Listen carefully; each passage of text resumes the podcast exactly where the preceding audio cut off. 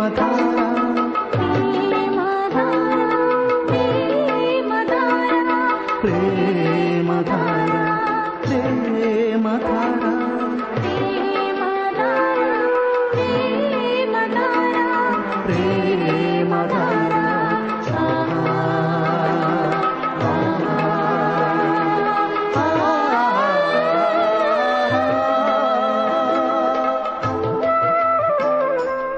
ప్రేమధార. ప్రేమధార. Bible అధ్యయన పాఠశాల. శ్రోతలకు స్వాగతం.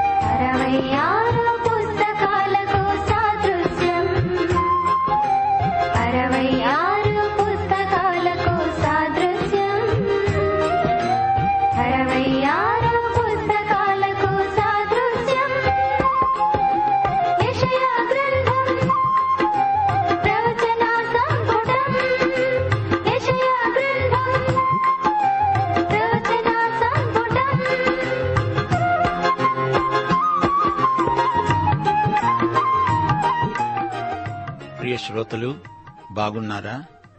ఈరోజు పాఠానికి సిద్ధంగా ఉన్నారా? మీకు భవిష్యత్ అంటే భయమేస్తోందా? ఈ మధ్య కొందరు ఆత్మహత్యలకు అఘాయిత్యాలకు పూనుకుంటున్నట్లు వార్తలు వింటున్నాము. తాను ప్రేమించడానికి ఎవరూ లేరు. తనను ప్రేమించేవారు ఎవరూ లేరు. నేను ఏకాకిని అనే శూన్యవాదం మనిషిని ఆత్మహత్యకు నడిపిస్తుంది. అయితే యేసుక్రీస్తునందు విశ్వసించిన వారికి జీవితం పట్ల విరక్తి కలగదు బతకాలని ఇంకా ఆయన మహిమార్థం సేవ చెయ్యాలని ఉత్సాహపడతారు. అపస్తులుడైన పౌలు జీవితాన్ని నిర్వచిస్తూ అన్నాడు నా మటుకైతే బ్రతకటం క్రీస్తే చావైతే లాభం. ఫిలిపి పత్రిక మొదటి అధ్యాయం ఇరవై ఒకటో వచ్చును అనగా క్రీస్తునందు క్రీస్తు కోసం బతికేదే బతుకు. అలా బతికేవారికి చావు నష్టం కాదు. ఎంత చక్కని నిర్వచనం. సరే రండి. రేడియోకు దగ్గరగా వచ్చి కూర్చోండి. ప్రార్థన చేసుకుని వాక్య ధ్యానంలో ప్రవేశిద్దాము. ప్రియదేవా కృపాసత్య సంపూర్ణుడా నీకు స్థుతులు స్తోత్రములు. పరలోక విషయాలలో ఆత్మ సంబంధమైన ప్రతి ఆశీర్వాదము మాకిచ్చి మమ్మలను తృప్తిపరుస్తున్నందుకు మీకు మా కృతజ్ఞతలు. మా శ్రోతల అక్కరలు వివిధములైనవి. వారందరి పక్షమున విజ్ఞాపన చేస్తున్నాము. నిరాశా నిస్పృహలకు లోనై మానసికంగా కృంగిపోయిన వారు కొందరున్నారు. స్వామి వారిని పరామర్శించండి ఆదరించండి. రోగులను ముట్టండి వారిని స్వస్థపరచండి. క్రైస్తవ కుటుంబాలలో మీ చిత్తము పరలోకములో వలనే నెరవేరునట్లు కృపలు వారికందరికీ అనుగ్రహించండి. మా దేశ ప్రజలను ప్రజానాయకులను పరిపాలకులను న్యాయాధిపతులను ఆశీర్వదించండి. కరువు కాటకముల నుండి ప్రమాదముల నుండి ప్రజలను కాపాడండి. వయోవృద్ధులను బలహీనులను బలపరచండి. సైతాను లోకము శరీరము అనే శత్రుత్రయము నుండి మీ బిడ్డలను కాపాడండి. మీ కృపలో మమ్మలనందరినీ భద్రపరచండి. మీ రాకడ కొరకై సిద్ధపరచండి. యేసుక్రీస్తు అందరికీ ప్రభువు అని ప్రజలు ఎరుగునట్లు సువార్త సేవ ఇంకా విస్తృతముగా జరుగునట్లు సంఘ బిడ్డలను నాయకులను ఆశీర్వదించుమని నేటి వాక్య పఠనయందు మాకందరికీ నూతన అనుభవాలు అనుగ్రహించుమని నీవే మహిమా ప్రభావములు పొందుమని యేసుక్రీస్తు వారి దివ్యనామమున ప్రార్థిస్తున్నాము తండ్రి. ఆమెన్. ప్రియ శ్రోతలారా ఈ రోజున మన పాఠం యషయా గ్రంథం అరవై ఐదో అధ్యాయం. ఈ అధ్యాయంలో ఇస్రాయేలు ప్రార్థనలకు దేవుడిచ్చిన జవాబు తేటగా వివరించబడింది. ఇస్రాయేలు శేషిత ప్రజకు దేవుని కృపా కనికరములు లభ్యమవుతాయి. ఇప్పుడు యషయా అరవై ఐదో అధ్యాయం మొదటి వచనం నుండి వినండి. తిరుగుబాటును గురించి. నా యొద్ద విచారణ చేయని వారిని నా దర్శనానికి రానిచ్చాను. నన్ను వెదకని వారికి నేను దొరికాను. నేను జనముతో చెబుతున్నాను. నేనున్నాను. ఇదిగో నేనున్నాను. నా పేరు పెట్టండి. తమ ఆలోచనలను అనుసరించి చెడు మార్గాన నడుచుకుంటూ లోబడనొల్లని ప్రజల వైపు దినమంతా నా చేతులు చాచుతున్నాను. విమోచకుడు ఈ వచనాలలో తానెందుకు ఇస్రాయేలును తాత్కాలికంగా విసర్జించాడో దానికి కారణాలు చెబుతున్నాడు. ఇస్రాయేలులో చివరికి మిగిలేది శేషిత జనాంగమే. ఆ తరువాత వీరికి నూతన భూమిని నూతన ఆకాశాన్ని దేవుడు అనుగ్రహించబోతున్నాడు. అరవై నాలుగో అధ్యాయంలో ప్రవక్త చేసిన ప్రార్థన ఎంత తీవ్రమైనదో విన్నాము. ప్రజలు తమ దేవుణ్ణి విడుదల కోసమై వేడుకున్నారు. గగనము చీల్చుకొని రావలసిందని ఆహ్వానించారు. వారి పాపాలను బట్టి అవిశ్వాసాన్ని బట్టి దేవునికి వారు దూరమైపోయారు. దేవుని తీర్పు వారి మీదికి వచ్చింది. అయినా దేవుడు తాను చేసిన వాగ్దానాలను తప్పిపోలేదు తన నిబంధనను రద్దుపరచలేదు శేషిత ప్రజ పట్ల తన వాగ్దానాలన్నీ తూచా తప్పకుండా నెరవేరుస్తాడు. ఆడిన మాట తప్పని దేవుడు. ఈ అధ్యాయంలో దేవుడు తన భవిష్యత్తు ప్రణాళికను వెల్లడి చేస్తున్నాడు. యషయా గ్రంథంలోని చివరి రెండు అధ్యాయాలలో ఇస్రాయేలుకు కలగబోయే మహోజ్వలమైన మహిమానుభూతి ప్రవచన రీతిగా వర్ణించబడింది. ఇస్రాయేలును తాత్కాలికంగా విడిచిపెట్టినవాడై దేవుడు అన్యప్రజలను చేపట్టాడు. అన్యులకు సువార్త ప్రకటించబడింది. ఫిలిప్పి ప్రాంతంలో పౌలుకు దర్శనం కలిగింది. అందులో మాసిదోనియ దేశస్థుడు కనిపించాడు. ఆ వ్యక్తిని వెదుకుతూ పౌలు ప్రయాణం చేశాడు. కాని మొదట అతనికి లుదియా అనే స్త్రీ ఎదురైంది. ఈమె నదీ తీరాన ప్రార్థన కూటం నడుపుతోంది. పౌలు ఆమెకు సువార్త ప్రకటించాడు. రోమాపత్రిక పదో అధ్యాయం ఇరవయో వచనంలో పౌలు యషయా ప్రవచనాన్ని ఉదహరించాడు. నన్ను వెదకని వారికి నేను దొరికాను. నన్ను విచారించని వారికి ప్రత్యక్షమయ్యాను అని చెబుతున్నాడు. ఇస్రాయేలు విషయమైతే అవిధేయులై ఎదురాడే ప్రజలకు నేను దినమంతా నా చేతులు చాచాను అని చెబుతున్నాడు. తనను ఎరగని ప్రజలకు దేవుడు తనను తాను ప్రత్యక్షపరుచుకోవడం అది కేవలం ఆయన కృపే. తన నుండి దూరంగా పారిపోయే ప్రజలకు దేవుడు సువార్త ప్రకటించాడు. అన్య ప్రజలకు దేవుడు రక్షణ సువార్త ప్రకటించాడు. అయితే ఈ సువార్త మొదట యూదునికి అందించబడింది. ఇస్రాయేలు తనను విసర్జించినందున దేవుడు తాత్కాలికంగా వారిని విడిచిపెట్టవలసి వచ్చింది. అపుస్తల కార్యములు పదమూడో అధ్యాయం నలభై ఆరు వచనం. పౌలు బర్ణబా ధైర్యంగా ఇలా అన్నారు దేవుని వాక్యం మొదట మీకు చెప్పడం ఆవశ్యకమే. అయినను మీరు దానిని త్రోసివేసి మిమ్మను మీరే నిత్య జీవానికి అపాత్రులుగా ఎంచుకుంటున్నారు. గనుక ఇదిగో మేము అన్యజనుల వద్దకు వెళ్ళుతున్నాము. ఏలయనగా నీవు భూదిగంతముల వరకు రక్షణార్థముగా ఉండునట్లు నిన్ను అన్యజనులకు వెలుగుగా ఉంచాను అని ప్రభు మాకు ఆజ్ఞాపించాడు. ఎరుషలేము సువార్తను నిరాకరిస్తే ఎఫెస్సు అంగీకరిస్తుంది. దేవుని కృపాధార నిరంతరము భూదిగంతాల వరకు ప్రవహిస్తూనే ఉంటుంది. ఈ విషయమై మనము దేవునికి ఎంతో కృతజ్ఞులం. వారు తోటలలో బల్యర్పణమును అర్పిస్తూ ఇటుకల మీద ధూపం వేస్తారు. నా భయము లేక నాకు నిత్యము కోపము కలుగచేస్తున్నారు. వీరు విగ్రహారాధికులై దేవునికి కోపం తెప్పించారు. ఇది తిరుగుబాటు. వారు సమాధులలో కూర్చుంటూ రహస్య స్థలాలలో ప్రవేశిస్తూ పంది మాంసం తింటూ ఉంటారు. అసహ్య పాకములు వారి పాత్రలలో ఉన్నాయి.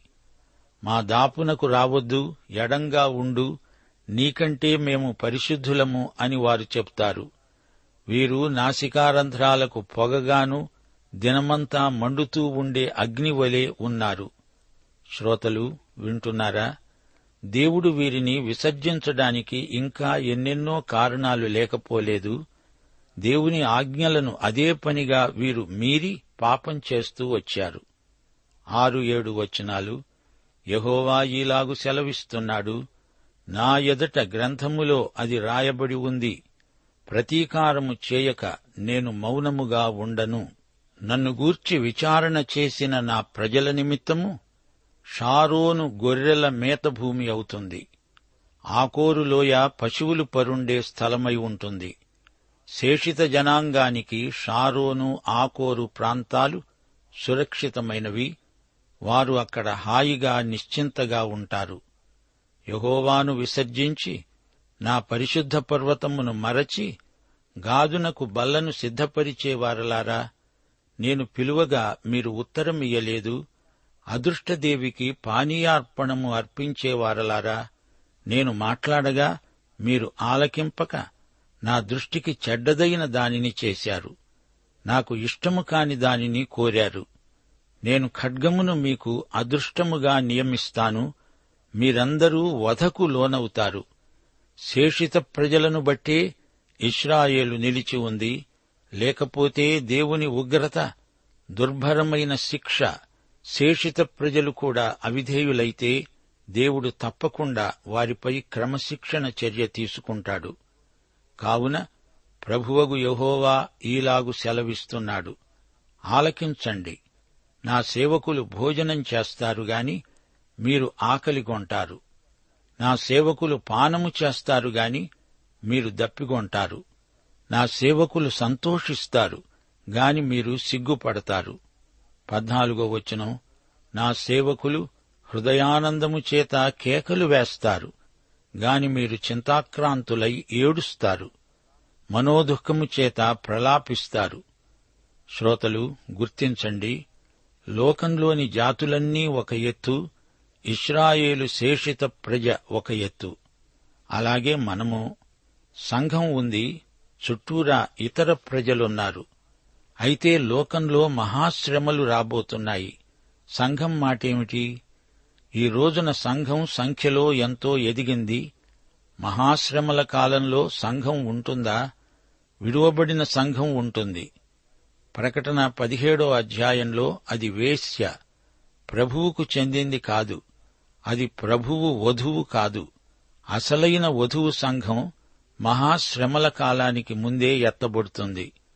అసలైన సంఘానికి నకిలీ సంఘానికి ఎంతో తేడా ఉంది. పదిహేనో వచనం. నేను ఏర్పరచుకొనిన వారికి మీ పేరు శాపవచనంగా చేసిపోతారు. ప్రభువైన యహోవా నిన్ను హతం చేస్తాడు. ఆయన తన సేవకులకు వేరొక పేరు పెడతాడు. దేశములో తనకు ఆశీర్వాదము కలగాలని కోరేవాడు నమ్మదగిన దేవుడు తనను ఆశీర్వదించాలని కోరుకుంటాడు. దేశములో ప్రమాణం చేసేవాడు నమ్మదగిన దేవుని తోడని ప్రమాణం చేస్తాడు. పూర్వము కలిగిన బాధలు నా దృష్టికి మరువబడతాయి అవి నా దృష్టికి మరుగవుతాయి. పదిహేడో వచనం ఇదిగో నేను కొత్త ఆకాశమును కొత్త భూమిని సృజిస్తున్నాను. మునుపటివి మరువబడతాయి జ్ఞాపకానికి రావు. దీనికి ముందే శేషిత ఇస్రాయేలు ప్రజ రాజ్యంలో ప్రవేశించి ఉంటుంది అన్యులకు తీర్పు జరుగుతుంది. వారు రాజ్యములో ప్రవేశించరు. మత్తయి శుభవార్త ఇరవై ఐదో అధ్యాయం ముప్పై నాలుగో వచనంలో ప్రభు ఈ విషయాన్ని స్పష్టం చేశాడు. రాజు తన కుడివైపున ఉన్న వారిని చూచి నా తండ్రి చేత ఆశీర్వదించబడిన వారలారా రండి లోకము పుట్టినది మొదలుకొని మీ కొరకు సిద్ధపరచబడిన రాజ్యమును స్వతంత్రించుకొనండి అంటాడు. ఇతరులు చీకటిలోకి పడవేయబడతారు. వెయ్యేండ్ల పరిపాలన తరువాత నూతన భూమి నూతన ఆకాశము ఏర్పడతాయి. సంఘము ఎత్తబడిన తరువాత వెయ్యేండ్ల పరిపాలనా కాలంలో ఈ భూమిపై పెద్ద మార్పులు జరుగుతాయి. ఎడారి సస్యశ్యామలమవుతుంది. నూతన భూమి నూతన ఆకాశము వచ్చిన తరువాత ఎడారి ఉండదు సముద్రము ఉండదు. అది పూర్తిగా కొత్త భూమి పాతది కాదు. రెండు పేతురు మూడో అధ్యాయం ప్రకారం మూడు లోకాలున్నాయి. పూర్వము ఉన్న లోకం అది నోవహు జలప్రళయంలో అంతమైపోయింది. ఇప్పుడు మనమున్న లోకం ఇది అగ్నిప్రళయంలో నాశనమైపోతుంది. ఆ తరువాత కొత్త భూమి కొత్త ఆకాశము వస్తాయి. అది మూడో లోకం. పద్దెనిమిదో వచనం. నేను సృజిస్తున్న దానిని గురించి మీరు ఎల్లప్పుడూ హర్షించి ఆనందించండి. నిశ్చయముగా నేను ఎరుషలేమును ఆనందకరమైన స్థలముగాను ఆమె ప్రజలను హర్షించే వారినిగాను సృజిస్తున్నాను. శ్రోతలు వెయ్యేండ్ల పరిపాలనాశీర్వాదాలు ఎన్నెన్నో. వెయ్యేండ్ల ఏలుబడి నిత్యరాజ్యంలో భాగమే. దేవుని తీర్పు కార్యక్రమం ముగిసినప్పుడే కొత్త భూమి కొత్త ఆకాశము మనకు వస్తాయి. ఆ కాలమందు మానవుని విశ్వాసము శక్తి సామర్థ్యాలు అప్పుడు ఎంతో వృద్ధి చెందుతాయి. ఎరుషలేము ఆనందనగరమవుతుంది. ఇప్పుడు అక్కడ విలాపం. అయితే ఆ రోజున అక్కడ మహానందం. పంతొమ్మిదో వచనం. నేను ఎరుషలేమును గూర్చి ఆనందిస్తాను. నా జనులను గూర్చి హర్షిస్తాను. రోదనధ్వని విలాపధ్వని దానిలో ఇక వినబడవు. శ్రోతలు చూచారా? ఎరుషలేము ఎంతగా మారిపోతుందో ఊహించండి. ఇరవయో వచనం. అక్కడ ఇక కొద్ది దినములే బ్రతికే శిశువులుండరు కాలము నిండని ముసలివారు ఉండరు బాలురు నూరు సంవత్సరముల వయస్సు గలవారై చనిపోతారు. తిరిగి గోత్రకర్తల కాలం పునరుక్తి అవుతుందా అనిపిస్తుంది. ఆయుర్దాయం ఎక్కువ అవుతుంది వయోవృద్ధులు బలహీనులు అనే మాటే ఉండదు. అందరిలో బలము శక్తి సామర్థ్యము సమృద్ధిగా ఉంటాయి. పాపాత్ముడై శాపగ్రస్తుడైన వాడు సైతం నూరేండ్లు బతుకుతాడు. జనులు ఇండ్లు కట్టుకొని వాటిలో కాపురముంటారు. ద్రాక్ష తోటలు నాటించుకొని వాటి ఫలాలను అనుభవిస్తారు. అంతటా ఆనందం అభివృద్ధి అభ్యుదయం. వారు కట్టుకొన్న ఇండ్లలో వేరొకరు కాపురం ఉండరు. వారు నాటుకొన్న వాటిని వేరొకరు అనుభవించరు. నా జనుల ఆయుష్యం వృక్షాయుష్యమంత అవుతుంది. నేను ఏర్పరచుకొనిన వారు తాము చేసుకొన్న దాని ఫలమును పూర్తిగా అనుభవిస్తారు. శాశ్వతత్వం అందులోని ప్రత్యేక ఆకర్షణ. ఇరవై ఐదో వచనం తోడేళ్ళు గొర్రె పిల్లలు కలిసి మేస్తాయి. సింహము ఎద్దువలే గడ్డి తింటుంది. సర్పానికి మన్ను ఆహారమవుతుంది. నా పరిశుద్ధ పర్వతములో అవి హాని అయినా నాశనమైనా చెయ్యవు అని యహోవా సెలవిస్తున్నాడు. అడవి సంస్కృతి పోయి సాత్విక సంస్కృతి అమలులోకి వస్తుంది.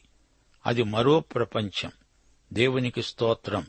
ప్రియ సోదరీ సోదరులారా దేవుడు స్పష్టంగా చెప్తున్నాడు నేను కొత్త భూమిని సృజిస్తాను. మునుపటివి మరువబడతాయి. పాతవి జ్ఞాపకానికి రావు. నేను సృజించే కొత్త భూమి కొత్త ఆకాశము నూతన సృష్టి అయిన మనుష్యులను ఉద్దేశించి నేను చేయబోయేదే. ఎవడైనను క్రీస్తునందున్న ఎడల వాడు నూతన సృష్టి. పాతవి గతించాయి ఇదిగో సమస్తము క్రొత్తవయ్యాయి. ఈ లోకములో మనము ఉండగానే యేసుక్రీస్తు మనలను నూతన సృష్టిలో భాగంగా చేశాడు. రాబోయే క్రొత్త ఆకాశము క్రొత్త భూమి ఇప్పుడు మనకు ప్రవచన రీతిగా కనిపిస్తోంది. ఒకానొక రోజు దానిని మనము స్వయంగా చూస్తాము అనుభవిస్తాము. దేవుడు అంటున్నాడు నేను సృజిస్తున్న దాన్ని మీరు చూచి ఆనందిస్తారు. అది ఆనంద దేశం ఆనందసీమ ఎరుషలేము ఆనందకరమైన స్థలమవుతుంది. అది నూతన ఎరుషలేము. అక్కడి ప్రజలు హర్షించేవారు. ఎరుషలేమును గూర్చి వారందరూ ఆనందిస్తారు.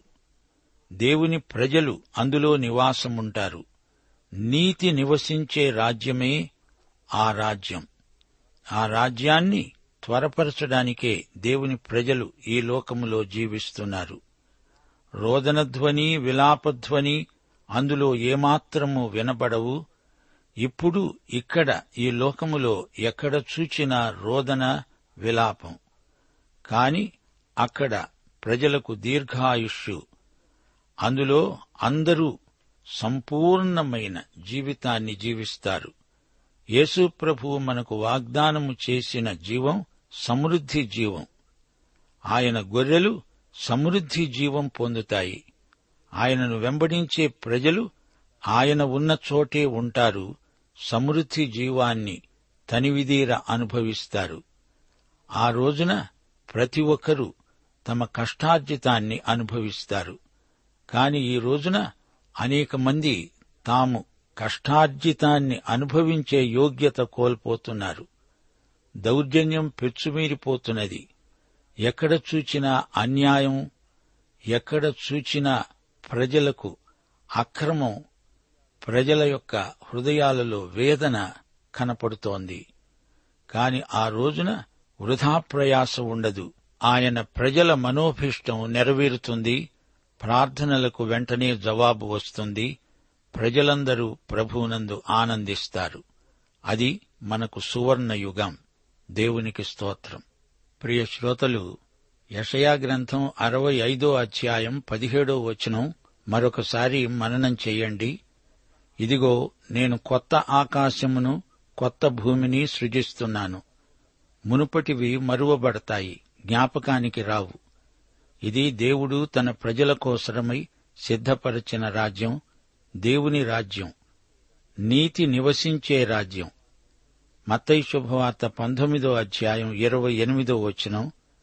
ప్రపంచ పునర్జననమందు మనుష్య కుమారుడు తన మహిమగల సింహాసనము మీద ఆసీనుడై ఉన్నప్పుడు నన్ను వెంబడించిన మీరును పన్నెండు సింహాసనముల మీద ఆసీనులై ఇస్రాయేలు పన్నెండు గోత్రముల వారికి తీర్పు తీరుస్తారు. ఈ రాజ్యమందలి ఆశీర్వాదాలు ఎన్నో ఎన్నెన్నో. ద్వితీయోపదేశకాండం ఇరవై ఎనిమిదో అధ్యాయం పదిహేనో వచనంలో రాజ్యానికి బయట శాపాలు పేర్కొనబడినవి. నేను నేడు ఆజ్ఞాపిస్తున్న సమస్తమైన కట్టడలను నీవు అనుసరించి నడుచుకోవాలని నీ దేవుడైన యహోవా సెలవిచ్చిన మాట వినిన ఎడల ఈ శాపములు అన్నీ నీకు సంభవిస్తాయి.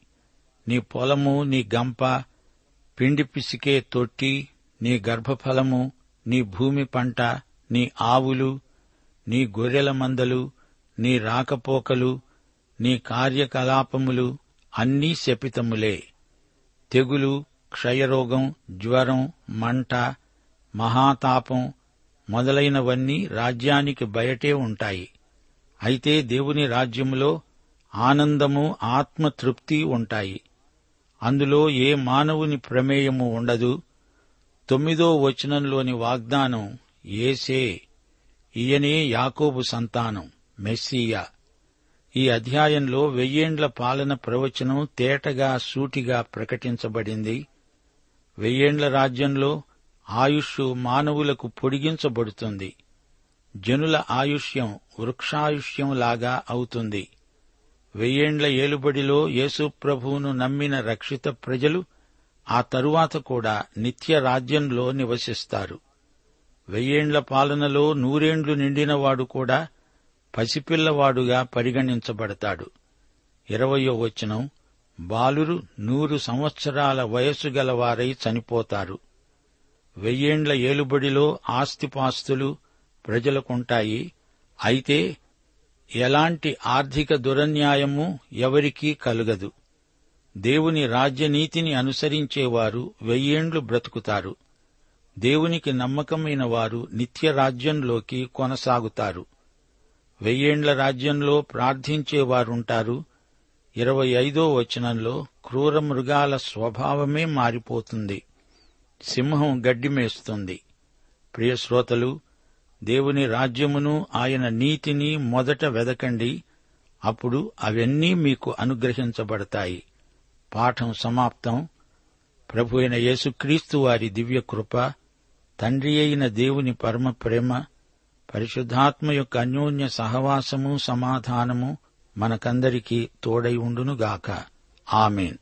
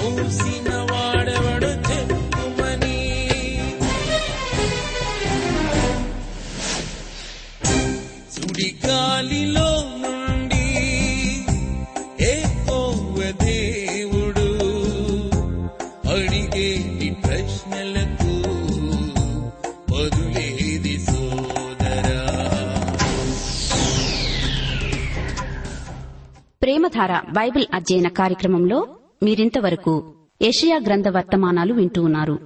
ప్రస్తుతం మీరు వింటున్న ఏషియా గ్రంథ ధ్యానాలపై గొప్ప రక్షణ అనే పుస్తకాన్ని సిద్ధం చేస్తున్నాం.